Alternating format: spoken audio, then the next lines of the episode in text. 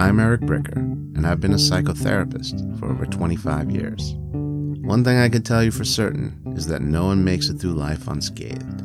At some point, many of us will rely on the trusted counsel of another person to help us navigate difficult times, or to reconcile a troubled past.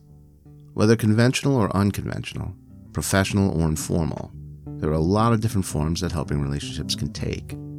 This podcast is an exploration into what makes these relationships work. Who are the people that help us?